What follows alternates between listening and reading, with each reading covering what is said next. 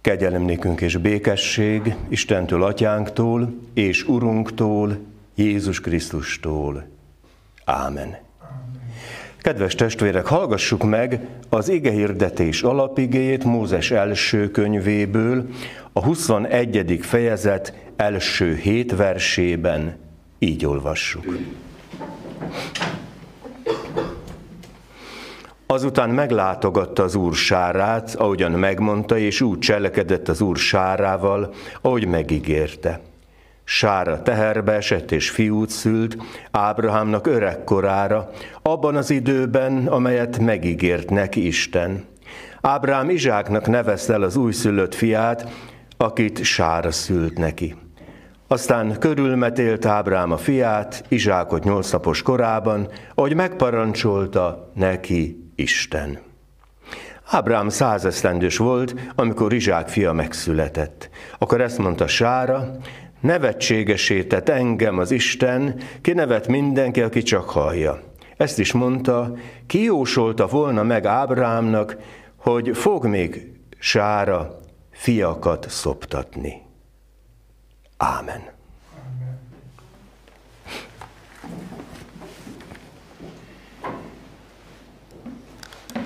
Kedves testvérek, bevezetésül, ez csak egy kis olyan háttérinformáció, ugye amikor én föl szoktam olvasni az igéket, akkor az nem úgy van ám, hogy én kitalálom, hogy miről fogok prédikálni, hogy mi tetszik, hanem van egy úgynevezett perikópa rendünk.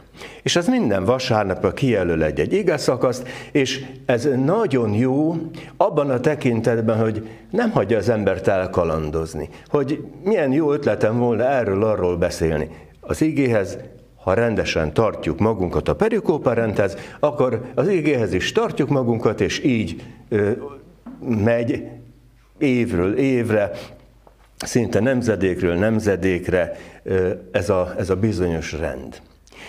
És hogyha valaki most fölismerte volna ezt az ige szakaszt, hogy erről már hallott prédikációt evangélikus templomban, akkor tisztelettel tudatom, 1924 óta ez a rész nem szerepelt a perikópa rendünkben. Úgy is mondhatom, hogy most egy olyan premiernek leszünk a részesei, itt az utolsó adventi vasárnapon, ami új a lelkésznek is, új a közösségnek is, de hát a lényeg mindig ugyanaz. Azt tudnék, hogy Isten története az mindig emberek története is. Ezért van, hogy a Szentírás két fókuszú. Egy felül beszél Isten nagyságos dolgairól, teremtés, megváltás, megszentelés, és beszél arról, hogy ki az, aki ezt érti, hallja, tanulja. Én vagyok, mi vagyunk, tehát a közösség. Isten és, a, és az őt hallgató, és az őt követni akaró közösség. És ez nagyon szép így. Na most egy nagyon érdekes történet jön itt elő, mintha csak egy, egy távirat lenne, kedves minnyáján tudatjuk, hogy megszületett a gyerek. Anyuka, apuka jól van, Izsáknak hívják, hát mondjuk a paraméterek hiányoznak, de és akkor kérdezem én, hogy na jó, de hát Hát miért izgalmas nekünk ez 2021-ben, advent utolsó vasárnapján, karácsony küszöbén, hogy megszületett az Ószövetség egyik sarkalatos alakja. Hát miért? Azért, mert kiderül, hogy Isten története az mindig a lehetetlenségek története. Mit értek ez alatt? Azt értem ez alatt, hogy, hogy már csak az első lapja is a Bibliának, amikor elmondja a hétnapos teremtés történetet, amin persze lehet mosogni, hogy hát hétfők egyszer, de a csütörtök nyilván nem erről van szó, hanem arról van szó, hogy a teremtésnek van egy ritmusa, az életnek ez a ritmusa, és az élet mögött ott van Isten, aki előhív mindent, és legvégül az emberpárt, Éva és Ádám, a nevük szó szerint azt jelenti a férfi és a nő, tehát szimbolikusan, és rájuk bízza a világot. Hát itt tudjuk meg leges legelőször, hogy ez a világ a miénk. És nem azért kaptuk, hogy tönkre tegyük, hanem hogy műveljük és gazdagítsuk. Ezt hívja a teológia kultúrparancsnak. És ott, ahol az emberek engedelmeskednek ennek a rendnek, ez a teremtett világ alakul, fejlődik, megadja a termését, stb. stb. stb. És a nagykorú ember, és ez alatt értem úgy nagy körülbelül a, a fölvilágosodás időszaka utáni nemzedékeket, a nagykorú ember fölfedezi magát. Azt, hogy hát én igazából főnök vagyok. Hát mit nekem Isten? és elkezdődik az ateista, istentelen gondolkodásmód, elkezdődik minden, és akárha akarom, az istentelenségtől a, a környezet védelemig tulajdonképpen minden fölfűzhető egyre az ember bűnére. Arra, hogy én akarok, teszek, csinálok, és mit nekem a rend. Hát emlékszem, gyerekkorom olvasmány volt, hogy a hős Szovjetunióban kitalálták, hogy valamelyik folyó folyása irányát is megváltoztatják, mert kitalálták, hogy az jó lesz. Hát micsoda örület ez? Beleavatkozni a természet rendjébe úgy, ahogy nem szabad. És akkor kiderül, hogy ugye azt mondom, hogy Isten története a lehetetlenségek története, és még mindig föntartom, mert ugrunk egy nagyot, és kiderül, hogy az a gyönyörűséges világ rögtön az elején elromlik. És ezt hívja a Biblia úgy, hogy bűneset. Mert hogy mi lesz a bűneset? Az, hogy az ember szakít Istennel. És ez a szakadás, ez tulajdonképpen egy, egy kommunikáció, egy olyan, hogy soha többé nem kell már nekem az Isten. Megmutatom, hogy mi a bűn. Ez. Ezt az egy lapot, most már két lapot, soha az életbe senki nem fogja visszalakítani. És igazából ez az ember státusza. Egy szakadt állapot. És hogyha akarom, akkor, akkor kiderül, hogy hát az ember ettől olyan ágról szakadt és hiány van minden tökéletességnek. Megyünk tovább a történetekben, és van a közel-keleten, Szíria körül, való északon egy Hárán nevű város, és ott él egy Abrám, meg egy Szárai nevű házaspár, hát már nem egészen fiatalok, és Isten azt mondja, menjetek el arra a földre, amelyet mutatok nektek. Szó szerint így hangzik, menj el földedről, rokonságot közül, atyát házából, arra a földre, amelyet mutatok neked. És azt is ígéri, és ott majd nagy néppé teszlek. Na most kérem szépen, ha valaki autóba ül, és azt mond, legyen szíves elvinni valami nagyon jó helyre, Merre indulnánk? Északra? Délre? Keletre? Nyugatra? Mennyit tankolnánk? Hosszú út legyen? Közeli út legyen? A lehetetlenségek. És Ábrám azt mondja, hogy megyek. Hova? Nem is tudom. De van valami különös ö, vezérlés, intuíció, arra, arra ne, erre se, arra. És elindul Abrám és Szárai az unokaöccsel, Lóttal elindulnak délre. És megérkeznek aztán majd Kánaán földjére, és, és ott döbbennek rá arra, hogy igen, hát ez lesz számukra a földi paradicsom. Nagyon szép. De gondoljuk meg, ahogy minden család életében ott vannak a krízisek, egyik a másik után, és mindenféle lehet. Hát az egyik az az, hogy hogy Isten megígér, hogy nagy néppé lesztek, mint égen a csillag, hát akkor még nem volt fényszennyezés, mint most, hát akkor látták, hogy, hogy rengeteg a csillag, mint a, a, a tenger parton a homokföveny. Ja, hogy ígéret? Hát ígérni lehet. Egyszer is, meg kétszer is, tudunk mi akárhányszor ígérni.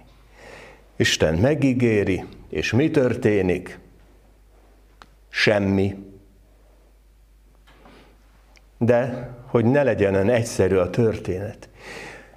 Hát Ábrahám, a nagybácsi, összeveszik Lóttal, mert olyan jó vidék ez, hogy túlszaporodnak a csordák, a pászorok már veszekszenek a legelőn, egymásnak esnek veszekedések, és akkor, akkor szétválnak. Békességgel, Ábrám bölcsességén múlik a dolog.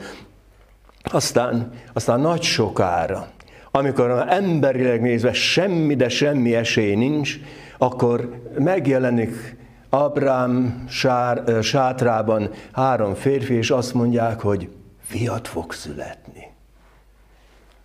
Sár, aki kint hallgatózik, persze, kuncog magában, ugyan kérem. Aztán mi történik? Megszületik. Megszületik a gyerek. Megszületik Izsák. Itt azt olvassuk, hogy százesztendős volt, na most ne tessék gyorsan naptár után nyúlni, tehát ez a, ez a százesztendő azt akarja mondani, hogy, hogy jó öreg volt már. Tehát ez a, már a, a realitásokon túl. És Isten története a lehetetlenségek története. Megszületik ez a fiú, és, és aztán Ábrahám, mert akkor már új neve van, mert eddig ö, népek atya volt a neve, utána pedig sok nép atya lesz. A hangzás hasonló, de azért tartalmilag érzük a különbséget. És megszületik ez a gyerek, mint a család egyetlen reménye, és, és aztán elvégzik rajta mind azt, amit rituálisan el kell végezni, a nyolc napos körülmetelés, stb. stb. És, és hát aztán, aztán örülnek. És Isten majd ezt a gyereket kéri el. Izsáktól áldozd föl nekem. Ez már nem ide tartozik, de hát egy, egy szörnyűséges történet. Lényeg az az, hogy happy end lesz, mégsem hal meg Izsák. A lehetetlenségek története. Bocsánat, hogy hosszan mondtam el ezt a, ezt a történet folyamat, folyamot, igen, de, de mi is igazából a lényeg? A lényeg az az, hogy amire készülünk, az advent, az Úr eljövetele, az pontosan ilyen lehetetlenségek története.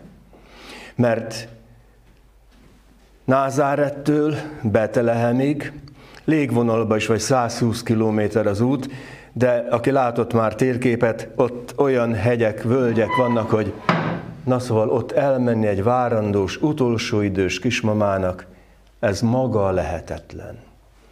Igen, és ez a, ez a lehetetlenség, ez mégiscsak, mégiscsak megtörténik. Az, hogy odaérnek. Emberileg nézve ebbe bele lehet pusztulni, ezt vegyük komolyan. De, de hát megtörténik, igaz, hogy nagyon nyomorúságosan mert hogy nem egy motel, nem egy szanitéc ö, hely várja őket, hanem egy barlangistálló. És megszületik az Úr Jézus. A lehetetlenségek története. És mi ebben az izgalmas? Az, hogy igazából olyan sokan átéljük a magunk lehetetlenségének és tehetetlenségének a történetét. És kérdezem, föl tudnánk sorolni kapásból öt olyan esetet, amikor úgy éreztük, hogy kész, hogy nincs tovább? Biztosra veszem, hogy igen. Lehet, hogy volt ez egy betegség, volt ez egy gyógyulás, volt ez, az, amaz, volt krízis családban, rokonságban, munkahelyen, szóval annyi minden, és akkor, és akkor mégis, hát itt vagyunk. Hogy is van? A tíz évvel ezelőtti akkor megoldatlan, megoldhatatlannak tűnő gondjaink, gondjaink ellenére mégis itt vagyunk a két-három-öt évvel ezelőtti megoldhatatlannak tűnő gondjaink ellenére itt vagyunk. És valahol ez az egésznek a szépsége. Az, hogy a lehetetlenségekből kialakul maga a lehetőség. És ebben mi a különleges? Az a különleges, hogy ezt nem az emberi filozófiák oldják meg. Nem az emberi ügyességek oldják meg. Nem az emberi bölcsességek oldják meg. Elmögött mindig ott van Isten. És Luther olyan nagyon szépen mondja, amikor Istenről val, hogy Deus absconditus, azaz az elrejtőzködő Isten. Az elrejtőzködő, akit optikai értelemben vizuálisan nem látok, nem tapinthatom, föl nem foghatom, és mégis, mégis ott van minden gondolat alján. Van egy katona történet, két harcos, az egyik bibliás. És minden nap olvassa a Bibliáját, és aztán, aztán megy küzdeni. És nézi a társa, hogy mitől ilyen bátor ez a fickó. Mi a titok? És akkor oda merészkedik a barátja málhájához, és talál egy elnyűjt könyvet. Olvassa, nem érti. Biblia. Hát nem érti, sose tanulta. Csak azt látja, hogy csupa aláírás van benne. Meg egy, egy, egy I betű, meg helye között T betű. És mondja neki, már a bajtársának, ez a Bibliát olvasni próbáló, hogy te komám, hát hogy van ez? Hát látom, hogy, hogy én nem értem ezt a könyvet, de te sem, mert látom, hogy csupa össze, van firkálva. És az mi ez az I betű meg a T betű? És azt mondja, hát ez nagyon egyszerű. Az I betű az azt jelenti, hogy ígéret. Ígéret. És akkor olvas valamit, hogy akik az Úrban bíznak, erejük megújul. I. Jó. Aztán van egy T. Ne félj, mert megváltottalak, neveden szólítottalak, enyém vagy. Ígéret, meg a teljesülés. És szabad így is olvasni a Bibliát. Tele van ígérettel. És van úgy, hogy beteljesül a magam életében? Van úgy, hogy hát igen, ez visszahull rám, hát ez az én örömöm lesz.